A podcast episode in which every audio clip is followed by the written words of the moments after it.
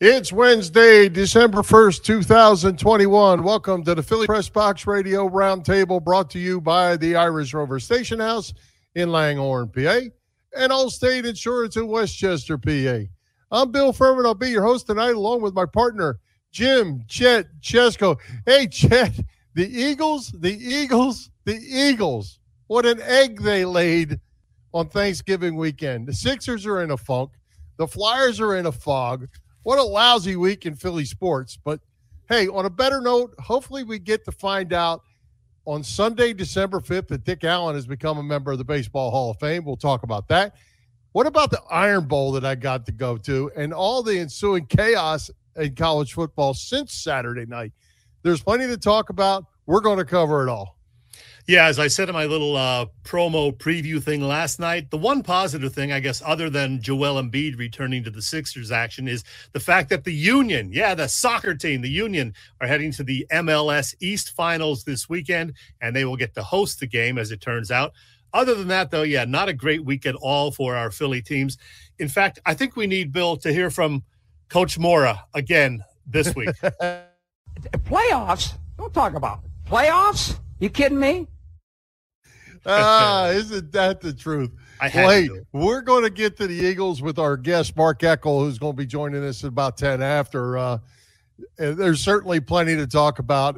And what is this union thing you talk about? I'll tell you, there are some diehard union fans. They're even getting a little buzz on, some of the sports talk radio stations, because this is the first time that they're actually playing in a conference final. So good for them. And, I've been to a couple of games, and not this year, but in the past. And they do have some rowdy fans, and it is a great atmosphere. So, we don't talk much about soccer, and we're not going to talk much about it tonight. But it is a great atmosphere at the stadium. And I just hope that they can get to the final. That would be kind of exciting for the city and all the soccer fans who are here. Well, I'm going to tell you what, Chet. If we're resorting to rooting for the Union, we got problems. We do have problems. So we do. Hey, the Sixers, they've lost 7 of 10. The Flyers have lost 6 in a row. It's getting ugly early, as they say. Let's talk some Sixers. They're in Boston tonight. We'll get to the Flyers later. Yeah, the Sixers have struggled, obviously, thanks to COVID and injuries and whatnot. Embiid missing a bunch of games. Now, he finally came back over the weekend. They lost a tough one, then they won an ugly one against a very bad Orlando team. So, he's still getting back into it, but he was able to put up 42 points, I think, in his first game. Second game, which wasn't surprising, he struggled a bit with his shooting and looked a little tired out there. But then again, so did the whole team. And, they didn't have COVID, all of them. But, you're going to have this. Even Tyrese Maxey, who's had such a great year, had a rough night the other night, but they got the win, which is the most important thing. And they're just on the fringe of a playoff spot in the East right now. But I'm pretty sure better days are ahead as they get guys back in action. And we don't know what's going to happen with number 25. Who knows? Yeah, well, it's odd, because to me, watching the Sixers, you watch the Flyers, and, we could throw them all in the pot here on this one. It seems so many nights these teams are coming out, like you said, they're either tired or they're unprepared or whatever. They just come out. And the Eagles look the same way on Sunday. It's like they all ate too much turkey or something. I don't know.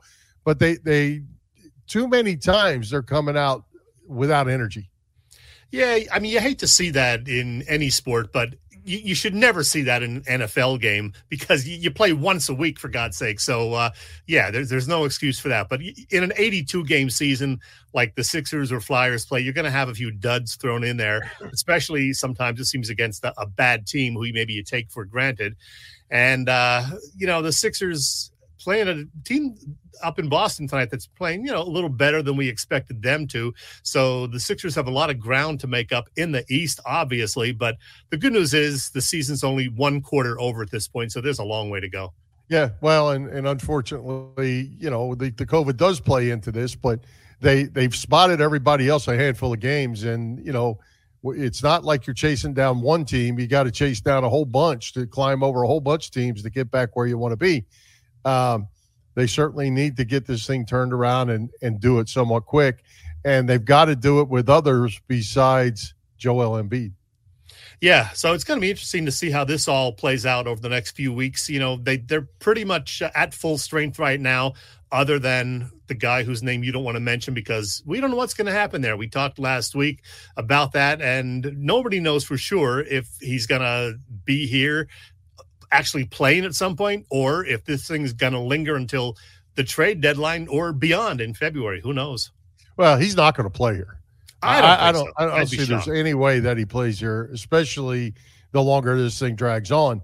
You know, I just hope that they don't get backed in a corner losing games to the point that they say, we have to make a move, and they make a move and they don't get value or don't get good enough value for him because the guy's going to be able to play somewhere, I think, unless he's just a complete mental mess and never plays again.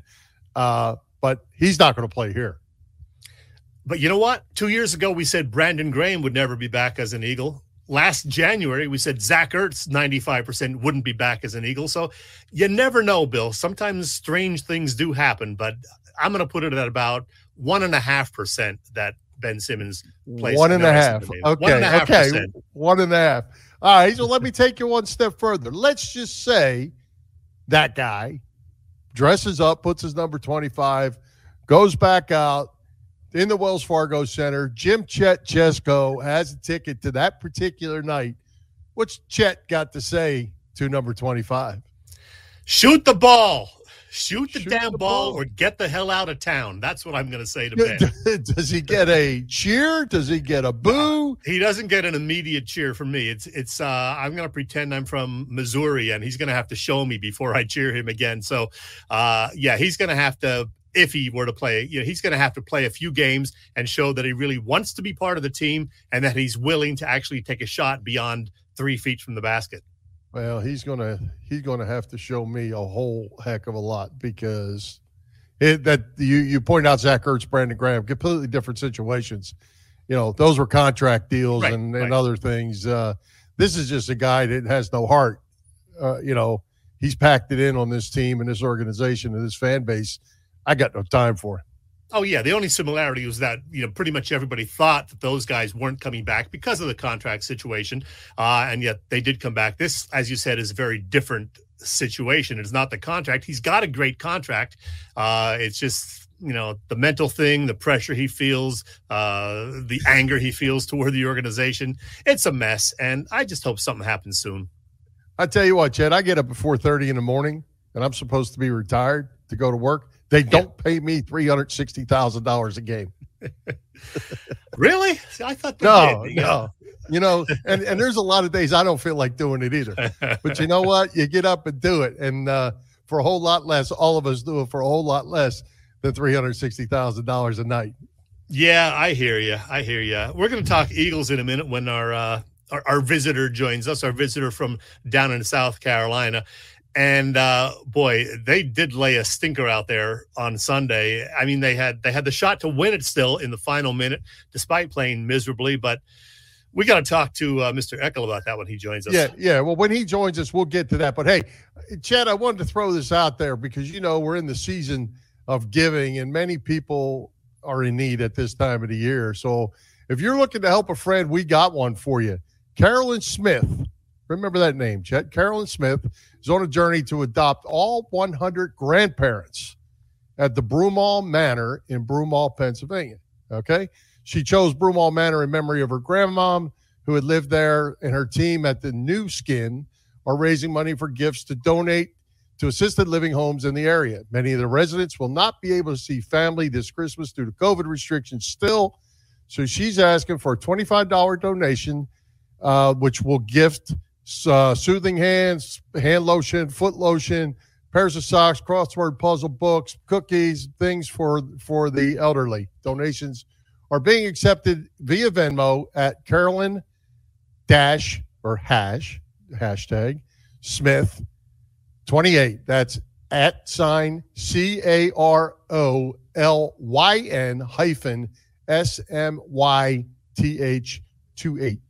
Carolyn Smith 28. Every little bit helps, Chet. We've been through it with our parents. We can't forget our elderly, that's for sure. Ah, yes. yeah, good cause. So help out if you can. Absolutely. Well, hey, Chet, as we said, great guest returning tonight in our pal Mark Eckel. It looks like Mark is with us sitting in the sidelines. So get him out of the penalty box and bring him on. So I'm sure he's got an opinion or two about those birds. Hey, Mark. How you guys doing? I was in the box, but was it a 2-minute minor? I think that was a 10-minute misconduct. It's 7-11. If you watched the Eagles all day, it was a 10-minute misconduct. Tilt your camera so we can see a little more of your smiling face. There you go. Hey, there you go. Right. You know, Mark, in the original agenda that Bill sent me, he called you an old war horse, but he apparently thought better of that. But well, like no, that? What I did, Mark, is we were supposed to have another guest, and it was going to be her first-time visit. So I was giving her first-time props, and then the old war horse was coming back. You know, how many times? Yeah, that's true. This is number 16, I believe, for you, Mark. Is it really? Sweet 16? 16 or 17. You're still among the leaders, but... Makes you a war horse. Well, the fact that I haven't worked in almost 5 years. Yeah. I think Ray Diddy's at 18, so you got to catch Ray. Right. Well, hey, listen, if that's the only guy I'm behind, I'm okay with that. That's right. Let's talk about those Eagles. I don't know how much you get to see them anymore down in South Carolina. I mean, not every minute of every game like I used to, but enough. It was kind of painful on Sunday for us Eagles fans because, I mean, they ran the ball okay, but they got away from that a little early, and then Jalen Hurts had one of his worst games. What do you make of what you've seen out of this young quarterback and this team here in 2021? Well, again, when you're outside of it, you kind of see things a little differently, I think. I like Hurts. I do. Now people are going to, now you're going to, don't ask me if he's a franchise quarterback because I don't even know what that means anymore. He's their franchise. He's that franchise's quarterback. So yes, he's a franchise. I think he's good enough if you present him with a sound offensive philosophy and some better players around him. And you can say that about anybody, right? But the guy knows how to win. He's been a winner everywhere he's been. His teammates seem to like him, which is important. And I like him after the game sometimes more than during the game. He says the right things. Mm-hmm. Of all the quarterbacks that I've covered with the Eagles, and I've covered a lot of them, he's right up there in terms of he doesn't point the finger, he doesn't blame his line, he doesn't blame the receivers, which he could. You know, we've had quarterbacks or you've had quarterbacks up there. They didn't mind pointing fingers. He points them at himself, even when he shouldn't sometimes. So I like a lot of things about him. I thought early in the year, it was criminal what the coaching staff was asking him to do. Yeah. He's a young quarterback. He started a couple, 3-4 games last year. Mm-hmm. So he's not a rookie. I know people say, well, he's still a rookie. No, he's not a rookie. He was there last year, but he's still young, second-year guy. Asking him to be like 90% of the offense. No, that was criminal. It really was. When they got away from that, gave him a running game, you know, don't make him do everything. You saw they were doing pretty well. Now, I don't know what the hell happened last week. You said it was painful for Eagle fans. That was painful for football fans. Yes, it was. I mean, if you're a Giant fan, you can't be happy that, I mean, they won the game. So you're okay. We won the game, but if I'm a Giants fan, I don't walk away from that game saying, hey, we've turned it around. Now we're ready to go. No, that was awful football. Well, hey, Mark, when you look at the stats of the game, you say, well, we rushed for 208 yards rushing. We gave up 13 total points. You cannot come out of that with an L. It just doesn't work that way. Well, you do when you turn the ball over 4 times and you don't get any turnovers back. Right.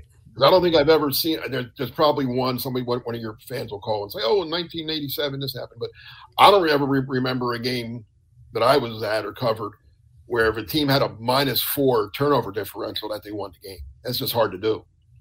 Yep.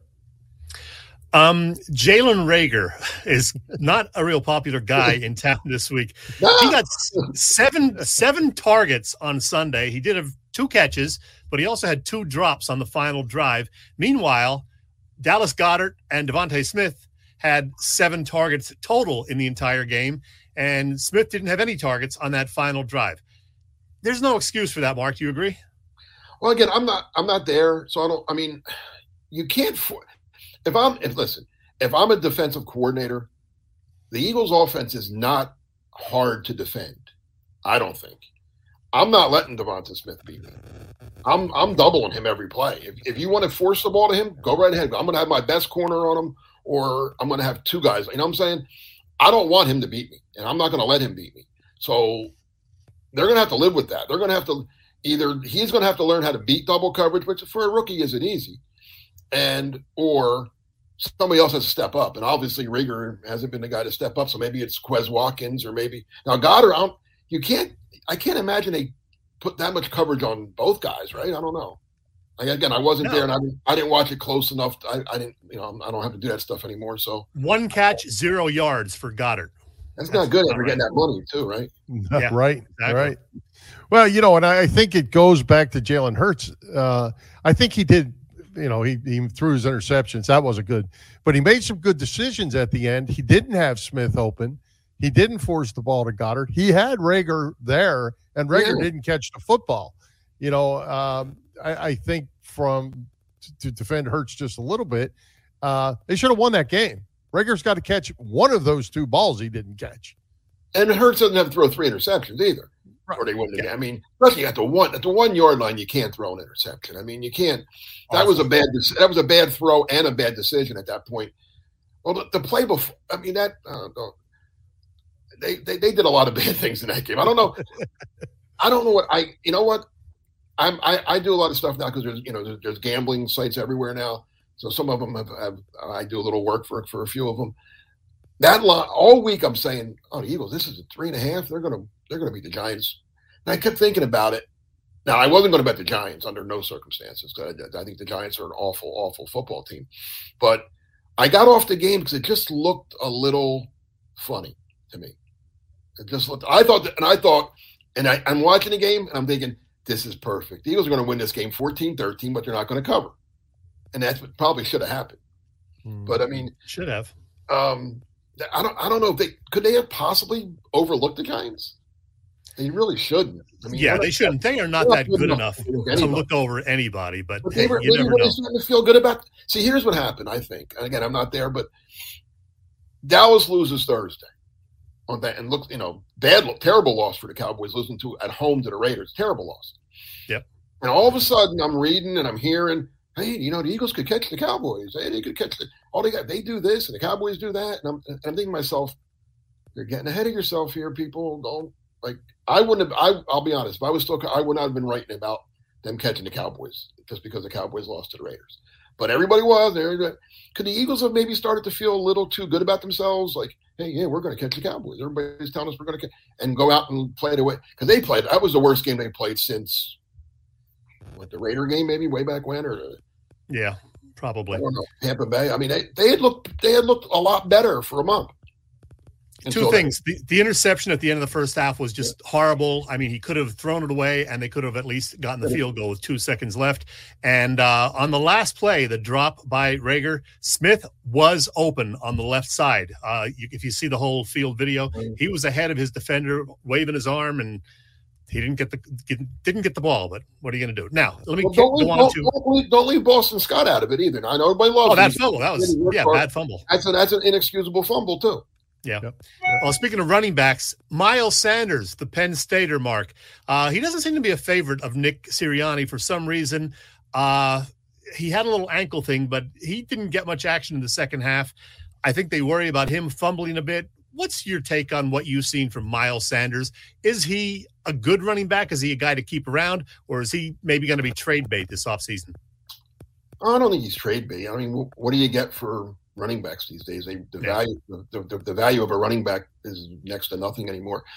I think Sanders is what a lot of teams have now, running back by committee. I think he might be the chairman of the board, but he's still on the committee. I think that's the way the game is now. You kind of want that almost. You want a 2 or 3 man committee at running back, and I don't mind Sanders, Howard, Scott. That's not a bad trio. I mean, I go back. I don't know how many years now when the Eagles had young Brian Westbrook, and Corell Buckhalter. That was pretty good, and they that worked. They won a lot of games with those three. And maybe you don't need three, but even if it's just I don't know how. I mean, how I still can't believe Howard was on the practice squad for a month and a half. Yeah, it's crazy. Yeah. And nobody, not just from the Eagles standpoint, 31 other teams, somebody needed a running back, didn't they? I mean, he's better than a lot of guys. Yeah.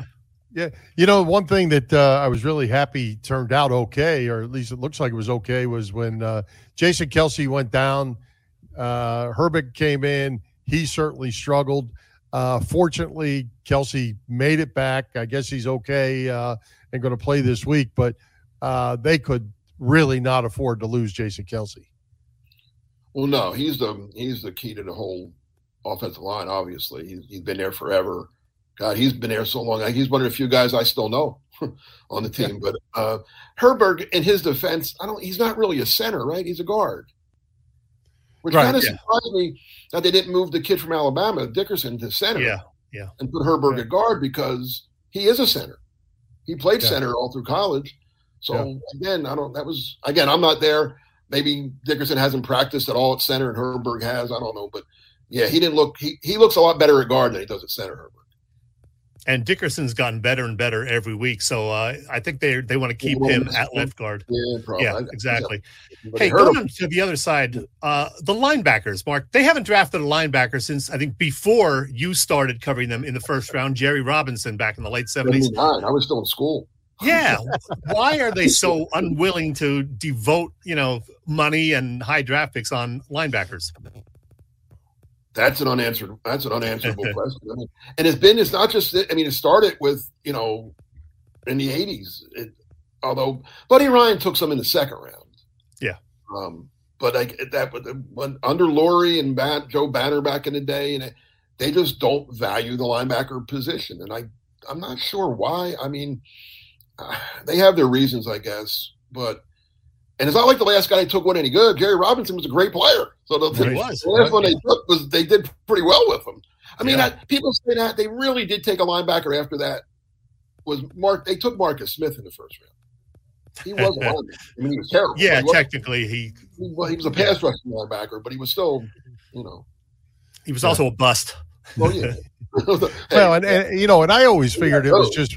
I figured it was because of the Jim Schwartz style defense. While he was there for so long, they just didn't go that way. But they don't run that defense anymore. I mean, Jim Johnson was there for a long time, and he was a linebacker coach. And they didn't take linebackers. So I don't. It is a weird. It's a weird thing. I mean, I think I'm sure they've taken every other position in the first round since then, right? Maybe not seven. Few wide receivers, that's for sure. Oh, a lot of wide receivers. So, Mark, down in South Carolina, you're writing these days about the Green Bay Packers. They just right now might be the best team in the NFC. I know they are 2-2 over the last four, but Arizona has some issues. They're the number one seed right now. Who is the team to beat in the NFC?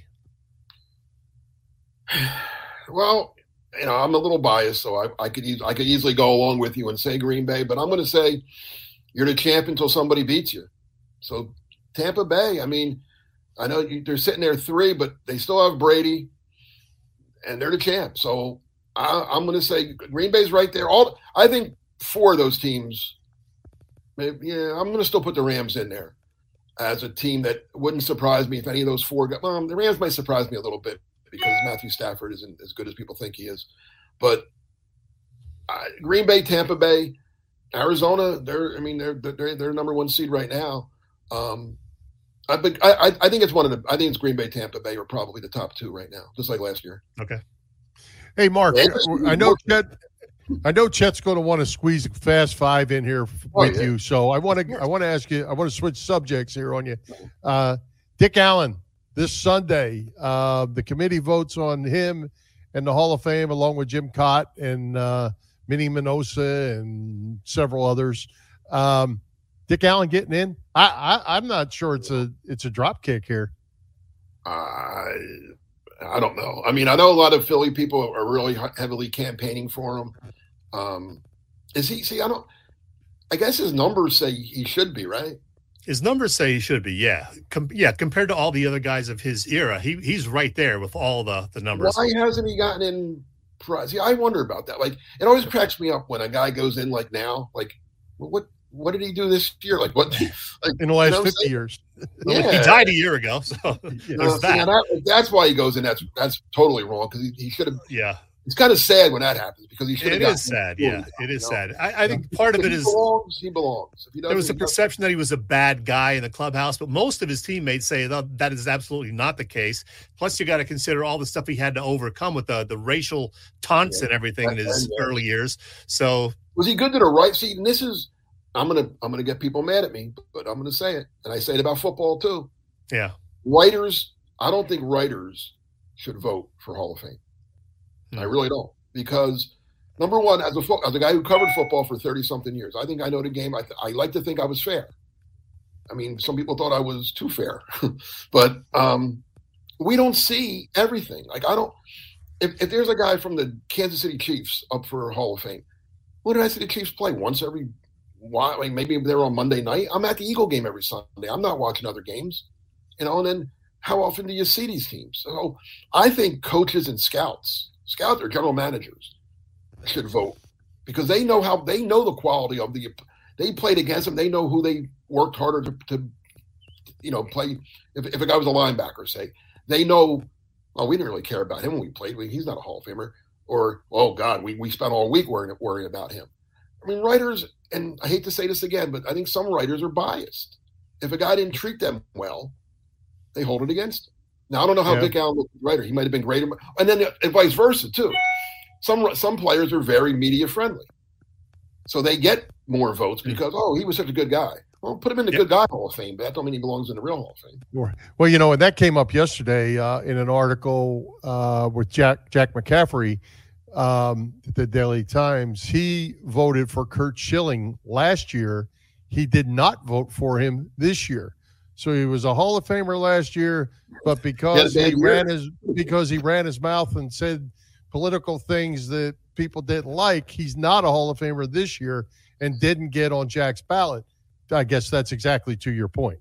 Yeah, and I like Jack's a good friend, but yeah, I mean, you have to, again, it's about being fair. Like, you can't let personal issues affect your vote for the Hall, especially for the Hall of Fame. That's the ultimate compliment, right? Hall of Fame. There's nothing better than that.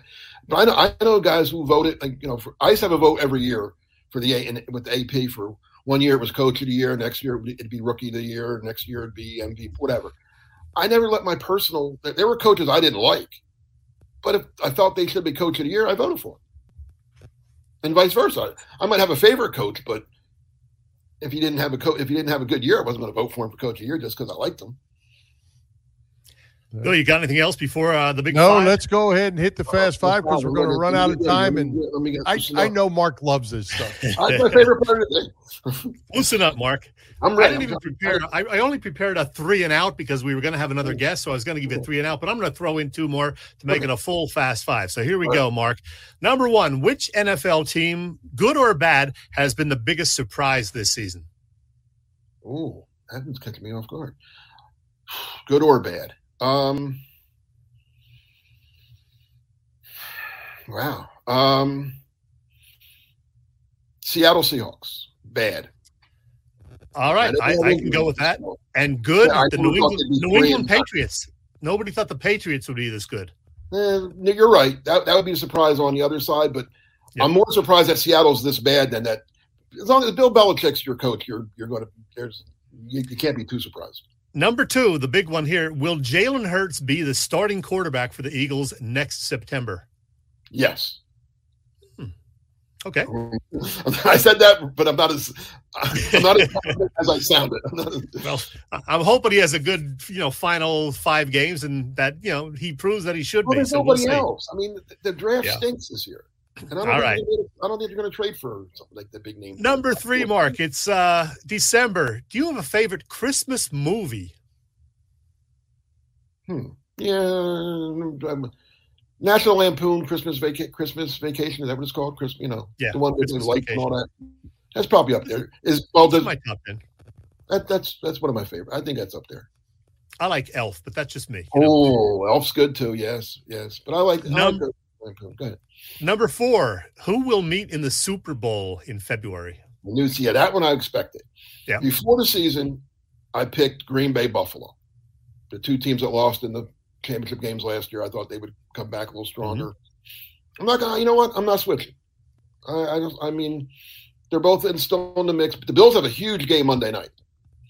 Talk to me after Monday. I might change my mind on the AFC, but right now I'm going to stick to, I think they had the two best quarterbacks, Rodgers and Allen. They're both well coached. Yeah. Cold weather. This is a cold weather year. Green Bay, Buffalo. Fifth and final mark. I watched the Beatles Get Back, three-part series on Disney Plus over the weekend. It was great. Give me three of your favorite Beatles songs. Oh, my. Only three? Yeah, there's a Yesterday. Ton. Yesterday, okay. A Day in the Life and Hey Jude. All right, that works. There you go. Is Get Back really good? I haven't seen it yet. Yeah, it's really, really good. So, is it better than the McCartney 3-2-1? I didn't see. I only saw about 20 minutes of that. Yeah, I do want to see that also. So I have to watch that. That's on Hulu, right? I believe so. Yes. It's tough to keep track of all this, but I spent $1.99 to get Disney for 1 month just to watch mainly that. Okay. That's $2 I ever spent. As I told you this before, Bill, I'm sure, but in case anybody news listening, Chet invented like all this stuff. When the DVR. When everybody else was watching like 3, 6, and 10, and that was he had things going. You wouldn't believe he had machines on top of machines. I thought I know where I was. He had all and tape in 6 different. It was amazing. Right? I actually had three VCRs going at once in different rooms recording stuff, stockpiling them. Get out of here, Mark. We had box series before that they were invented. Exactly. Hey, Mark, we 30 years, right, Jeff? Or more? Yeah. Yeah. 30-something years, maybe. Yep. Hey, Mark, we, as always, appreciate you coming by. You're an old war horse to us, but don't take that personal. No, I like that. I like the old war horse. I like it. It sounds cool. All right. Merry Christmas to you and your family, too, if we don't talk to you before Christmas time. All right. It's a little early guys. For that, but hopefully we get to see you again. Thanks, Mark. Right, take care. Thanks, Mark. Thanks. All right, Chet. Fun stuff. Mark's always fun to have with us. Good stuff. We always laugh our way through and have a good time and get good talk in. All right. Hey, Chet, if your couch is getting more mileage than your car, it's time for you to start saving with Allstate's pay-as-you-go auto insurance. You got that right, Bill. Allstate's pay-as-you-go auto insurance puts you in control. You only pay for the miles you drive with the same full coverage that a traditional policy offers. Pay-per-mile insurance gives customers greater control of their insurance costs. See how much you can save with pay-per-mile car insurance by calling your local agent. In West Chester, Pennsylvania, that's our pal Dave Lavoie. Call Dave at 610-430-0700. Once again, 610-430-0700. And you can start to save more now that you are driving less. And, Bill, I got to find our pal, Mr. Reese, right now.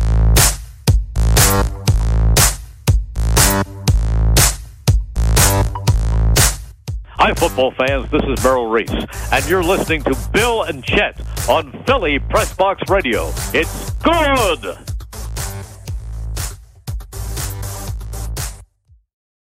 Well, you know, Chet, that's about the only thing that's been good in Philly sports. As we said, the Flyers have lost 6 in a row. By the way, they are already down 2-0 with 6 minutes to go in the first period to the Rangers tonight. So they're either going to come back or they're going to lose number 7. Things are ugly. The offense is atrocious. They, by the way, they have the 3rd least goals still, and that gap is widening. It's not even close. They can't score. Our pal Sam Carciti, me and Sam are going to disagree, although you agreed with him. It is not time to trade Claude Giroux because no one else scores on that team except Claude Giroux. What would you do if you got rid of him? Well, I think I would consider it just because they could probably get some decent value in return at this point for a guy who's still pretty decent and can help a team who's a legitimate playoff contender. The Flyers right now are on the outside looking in, and I don't think even if they sneak into the playoffs that they're going to do any damage this year. So that's why I would consider it and just start building for the future. And I think Sam in his article made the argument about what the Rangers did a few years ago. They pretty much completely dismantled it, trading off some of their higher price than better quality veterans, and now look at them. They are looking great right now, so it's something to consider for the Flyers. You know, when I heard Tuesday morning, Bill, that the Flyers were holding a midday news conference, I thought, uh-oh, this could be the end for AV, or maybe they were unloading a veteran or two via a trade, but no, neither happened. Chuck was just kind of giving an update on things and admitting that they're playing not as well as they should, and he basically admitted the power play is kind of stinko right now. Yeah, was he just letting him know he was watching the same games we were watching because we knew pretty much. Pretty much. Yeah. You know, I just don't get the philosophy though, Chet. I mean, if you're going to make moves to get better, I'm all in for that. They got rid of Jake Voracek. A lot of people were happy they got rid of Voracek, but he also was tied for a three-way tie for the leading scorers on the team last year, with a lot of assists, a lot of setups. But they didn't replace those points. They got rid of Gostisbehere because he was lousy on defense. They didn't replace his points. So, you know, they did, I think, get a couple decent quality defensemen, but you got to score. And to turn around and get rid of more offense and depend on the Scott Laughtons and JVRs and those guys aren't going to score points. And Joel Farabee struggling a little bit early as well.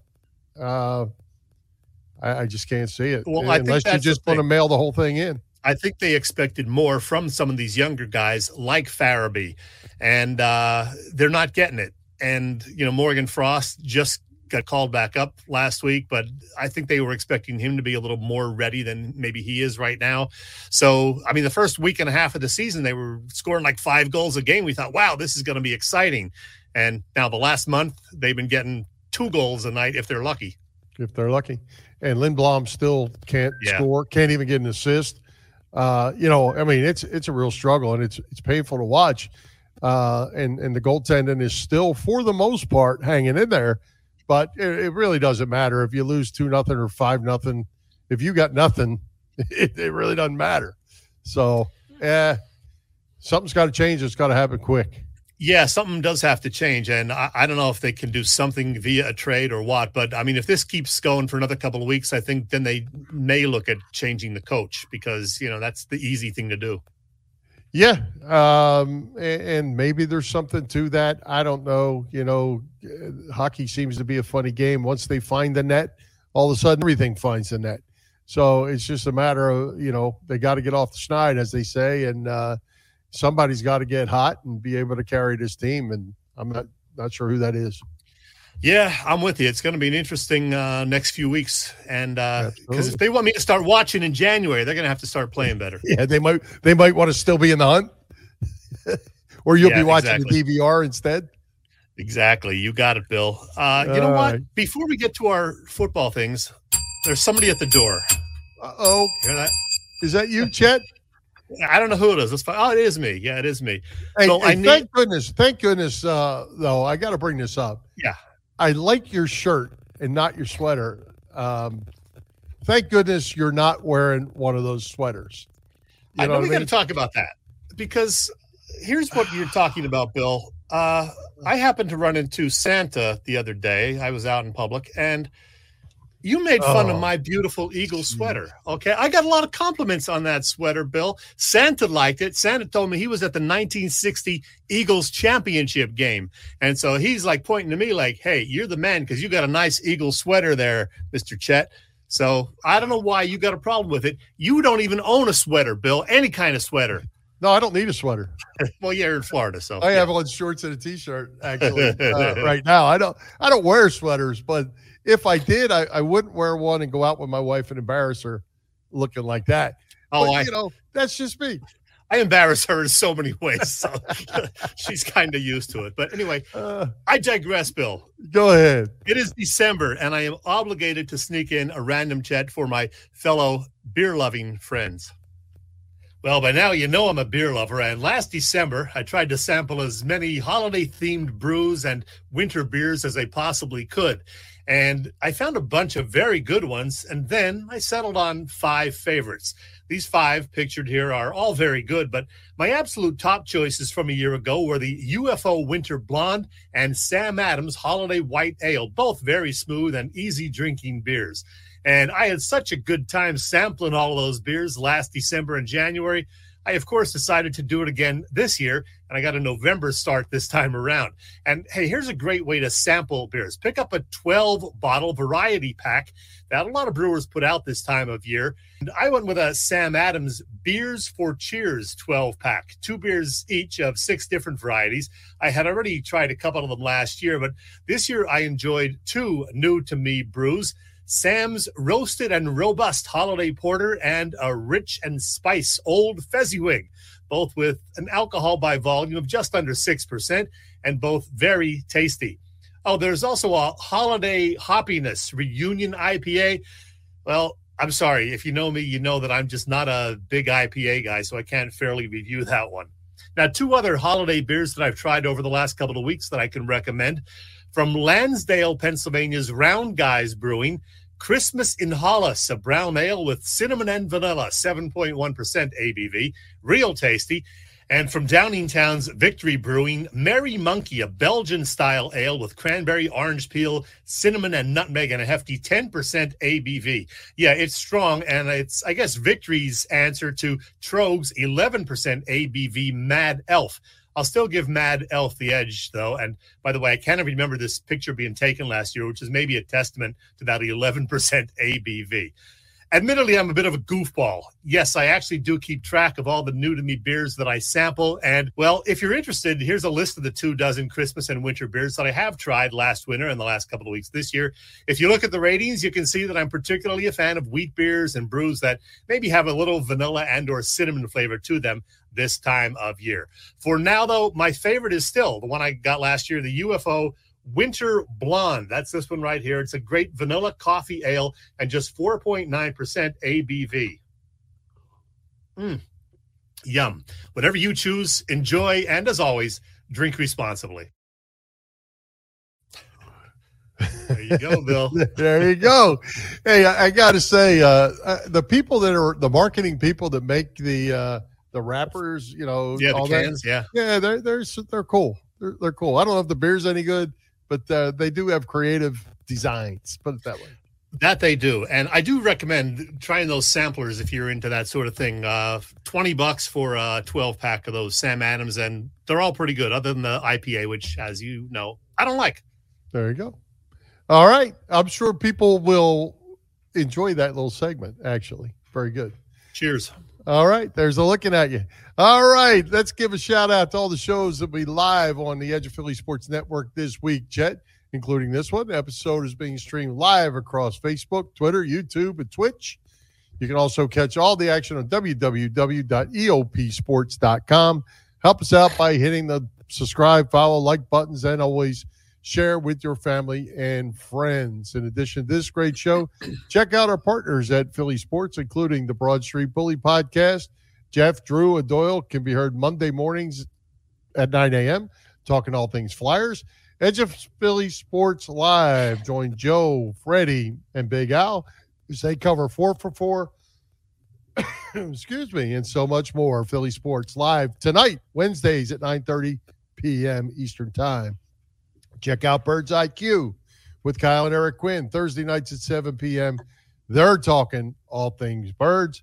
Patterson Avenue Fanatics every Saturday, 9 a.m. Wake up and have breakfast with the gang. TK, Marks, James, Dave, Paul, and Damon, and get your Philly sports talk on. And new shows, Chet. The network has added a couple. The Monday Mailbag with Joey Sharon on Monday afternoons. And Fridays with Freddie Burns, our good friend, on Friday afternoons. Check them out. If you miss them, you can grab the podcast at all the other spots or visit eopsports.com for all the great articles and sign up for the newsletter. It will be in your email on Friday mornings about 10 a.m. Hey, by the way, Bill, on that little graphic that we showed, we had a picture of Jen Scordo in addition to Mark Eckel. Jen was supposed to be on our show this evening, Jennifer Scordo from 97.5 The Fanatic. But due to, let's say, circumstances beyond our control, she was not able to do that. We're going to try to reschedule her for the future and hopefully make it happen. So that's why Jen is not with us this evening. But we got to spend a little more time than we thought we might with Mark Eckel, so that was good, and I got to talk about beer. There you go. There you go. Well, speaking of needing a beer, it's time to make our picks again, the Fearless NFC East predictions. How do we do? How did Seattle lose to the football team? Seattle, the football team's terrible, and apparently Seattle's worse. Bill, in case you haven't noticed, the Seahawks are stinking it up this year. And, you know, Mark even said that that's one of his biggest surprises, how poorly they've played. Russell Wilson is not Russell Wilson right now. He's got the hand or wrist injury or whatever it is. Anyway, that's their problem. But Boop and I, once again, last week had the exact same picks. You did take Seattle to knock off that Washington football team. You came up a couple of points short, 17-15 loss by the Seahawks. And by the way, Washington, for the moment, despite being just 5-6, is in that seventh and final NFC wild or playoff seed right now. So go figure. Anyway, Boop and I were both 2-2 last week. You were 1-3 because of that one different. And you are now 3 games back of Boop and me, who do remain tied for first place. It's getting late early. Time to jump in there. I better start making up some ground, Chet. That's all I can tell you. All right, here we go. Let's start out. Thursday night football. Dallas visits New Orleans this week. Cowboys are minus 4.5. Washington visits Las Vegas to face the Raiders. The Raiders are minus 2.5. The Giants go south to play the Dolphins. The Dolphins are minus 3.5. And the Eagles visit the Jets. The Eagles are minus 6.5. It's really interesting. Who does Boop like Thursday night when Dallas visits New Orleans, with the Cowboys being 4.5-point favorites? Well, I just printed out Boop's picks right before the show, and I haven't even looked at them, but let's find out. Cowboys at Saints. He says Dallas has not lost to an NFC team since opening night. His pick is the Cowboys. He says, want a bet? The bottom has fallen out for New Orleans. Feel free to lay more than the 5 points or so here. Make a little more money. So he likes the Cowboys big time, apparently. So do I. I like the Cowboys to win. I hate the Cowboys otherwise, but I think they're going to beat the Saints. Yeah, I think they're going to beat the Saints. The Saints quarterback situation is a bit of a train wreck right now, and Dallas is a mystery, though, because they're stinking as bad some days as the others. A couple of weeks ago, we were talking about them running away. Heck, they ain't running away for nothing. Yeah. All right, next up, what do we have? Speaking of the football team, Washington visits Las Vegas to play the Raiders. Raiders minus 2.5. Who you like? Let's see. Boop says the football team can win out and successfully defend its NFC East title. Now, that's funny. I don't see that happening. But he doesn't either, apparently. He's picking the Raiders. He also says if you want to bet, go low. 5 of the last 6 Washington contests have been under. So Boop is picking Vegas, and I think Boop and I are going to end up having the same exact picks again this week. I'm taking the Vegas Raiders as well to beat Washington. Yeah, I'm still not sold on Washington. I'm going to take the Raiders just because I still don't think Washington's any good. I guess they're going to keep trying to prove me wrong, but I'm going to go Raiders at home also. And, of course, that would help the Eagles' playoff chances, which are still, you know, very much there because Washington is – Did you say playoffs? Yeah, I know. I'm not going to play Jim Moore again. Playoffs, but yeah, I did. All right, Giants go to Miami, play the Dolphins. Dolphins minus 3.5. That's two bad football teams, too. Boop says New York is just 1-4 on the road, and that was a come-from-behind overtime victory against New Orleans. He says nothing doing in South Beach. His pick is the Dolphins. He notes that Miami has held 4 consecutive teams to 17 points or below. He says bet an under on a New York Giants total. He wasn't impressed with that powerful Giants offense this past Sunday, I guess. No. Anyway, he's picking Miami, and I am as well. I'm taking the Dolphins, who have been playing a little better lately, Bill. We thought they were going to be a bottom 5 team in the league this year, and the Eagles were going to get a great pick. They're playing too well all of a sudden, and I'm picking Miami. Yeah, and I'm going to have to, too, which is probably not going to work out because we're all going to pick the same teams, but I'm going to have to take the Dolphins as well. All right, Eagles visit the Jets. The Eagles are – minus 6.5. I don't know how they could be 6.5-point favorites over anybody, frankly. Because the Jets stink, and the Eagles, the Eagles don't. Well, yeah, the Jets have never, ever, ever beaten the Eagles in a regular season game. And Boop says that right here. The Jets are the only New York area team of any of the 4 Philly's pro sports teams that also have a current winning streak against. The Birds are 11-0 all time. Let's hope that doesn't change. Boop picks the Eagles. He He says, if you want to bet, whatever you wager on, stay away from the Birds passing game. Yeah, that's probably always good advice. But Boop does like the Eagles. I think they're going to have a big game this week. I think they're going to be a little bit ticked off at what happened last week up at MetLife, and they're going to go back there this week and show off that they, you know, can be a decent team, at least when they're playing the Jets. I'm taking the Eagles 34-17. Yeah, I'm going to take the Eagles only because I think they'll run the ball like crazy, like they want to. If it becomes close, you know, and they start turning the ball over and all that, and anything could happen. But I'm going to say they're going to dominate the line of scrimmage, and I think the Eagles will win this game only because the Jets are just that bad. And I'm going to make a prediction that next week you're still going to be 3 games behind when you ask me. I like the way you're thinking. I'm thinking. I know my math. All right. Hey, one quick thing I want to throw up here. This was on my list, but PJ just asked this. Russell Wilson linked to the Eagles for 2022. That's rumors starting to pick up steam, Chet. What do you think? You think that's even a possibility? And do you want it to be a possibility? Well, I think it's going to depend on what happens over the next 5 weeks. I think if Jalen Hurts plays anywhere close to how he played last week up at MetLife, they have to look at Russell Wilson or whoever might be available. But if Jalen plays like he did the previous week or two, all these games, and, you know, maybe they win 4 out of 5 and sneak into the playoffs at 9-8, then they decide to stick with Jalen Hurts for at least another year. So I think it really comes down to how Hurts plays over the next 5 weeks. But if he is showing that he's not the guy long-term, I think you got to look at Russell Wilson, who apparently, you know, wouldn't mind leaving Seattle at this point. So, yeah, it's going to come down to what happens in December. Yeah, we'll see. Interesting. I don't know why you'd want to come here, but we'll find out at this point. All right. Hey, Chet, great guest tonight, and Mark Eckel. Who's coming to Philly Press Box Radio next week? That's a very good question. Oh, I have it here. Thank goodness. Next week, Bill, we're going to welcome back an old friend who last joined us about 14 months ago. He is a guy who can talk about the entire Philly sports scene with us, and he can also talk about, well, pretty much, that's not it. Where is he? There he is, right there. It's our pal Kevin Cooney. We can talk about whatever happens with the Dick Allen Hall of Fame vote this weekend. We can talk with him about Jimmy Rollins' Hall of Fame outlook. Kevin Cooney is a voting member of the Baseball Writers, so Kevin's going to join us next week, and as I said, he could talk about all of the Philly sports and beyond. We haven't had him on since September of last year, so it'll be good to have him back on with us once again. And you notice that Kevin has on a neck thing there for the Notre Dame Fighting Irish, and Kevin is fired up about what happened out there, so we'll certainly be able to talk about that, especially once we'll know who the Final Four are in the college football playoffs.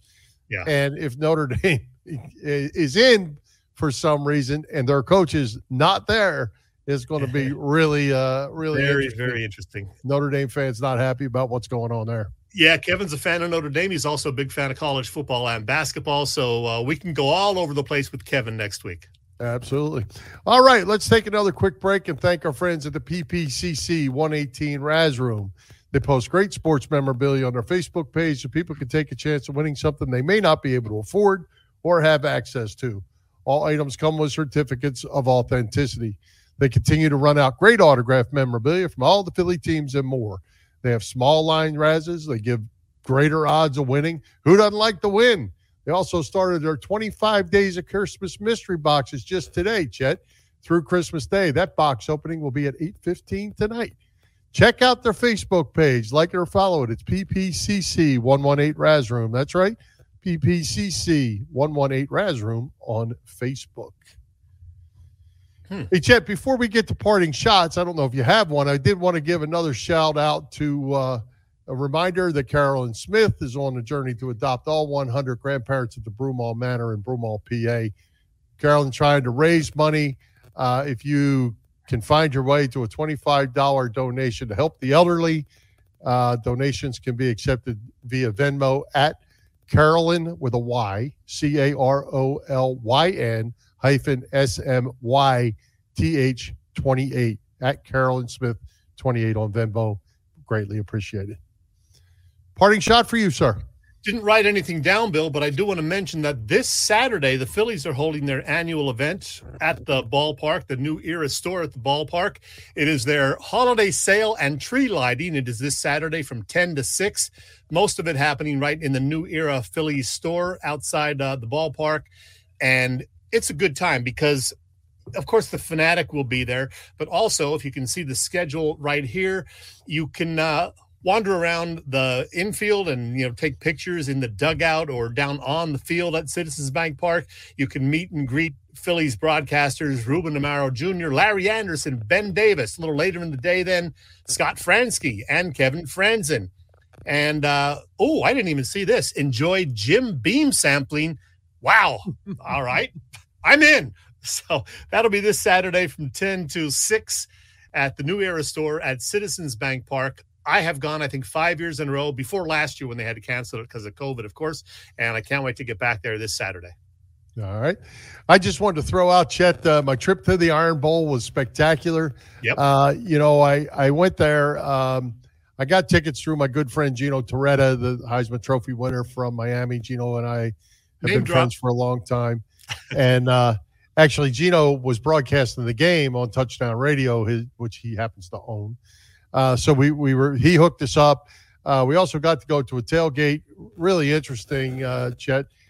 Ran into a guy who happens to be a senator from the state of Alabama, Tommy Tuberville, who used to be a football coach, and recruited two of the kids that I coached back, Kedrick Vincent, who went with Tommy to Ole Miss, and Wayne Dickens, who went to Auburn, that Tommy came and recruited. So got a chance to talk to Senator ex-coach Tommy Tuberville at the tailgate, then went in to see the game, which was just a classic, and the crowd, nothing like it, just electric, and the game was really special. Double or four overtimes, first time in 85 Iron Bowls they ever played overtime. It was just so much fun, and I'm a neutral fan in this game. But I kind of wanted to see Auburn win. They were controlling the game because I wanted to see a field rush. Yeah. I wanted to see it live. I wanted to see what it really looked like live. It looked like they had it, and but you could feel that momentum changing. And Alabama is Alabama, and came back and took that thing at the end. It was but a great event. Me and Mike, my son, got to go to that, and really fun. One off the bucket list. I saw the whole fourth quarter and the overtimes, and I was rooting for Auburn too, just because I like to see Bama lose occasionally, and plus, as you said, I would love to have seen the storm the field and the celebration. So sorry that didn't happen, but I know you had a great time. That's cool. It was a lot of fun. Like I say, one off the bucket list. Been wanting to go there since Bear Bryant was roaming the sidelines 100 years ago. Wrap it up, Bill. All right. We'd like to thank tonight's special guest, Mark Echo, our sponsors, the Irish Rover Station House, Bob Sullivan's LikeYourAge.com, PPCC 118 Razroom, and Dave Lavoie of Allstate Insurance in Westchester. For Jim Chechesko, this is Bill Furman. We hope you enjoyed the show. We'll join Philly Press Box Radio next Wednesday, December 8th at 7 p.m. You can see us live on Facebook or listen to our website, PhillyPressBoxRadio.com, on blogtalkradio.com/PhillyPressBoxRadio, on Google Podcasts as well as Apple Podcasts, iHeartRadio, and all the others. And Chet, I'm going to say it. High hopes, Philadelphia sports fans. Let's give some Sixers love tonight.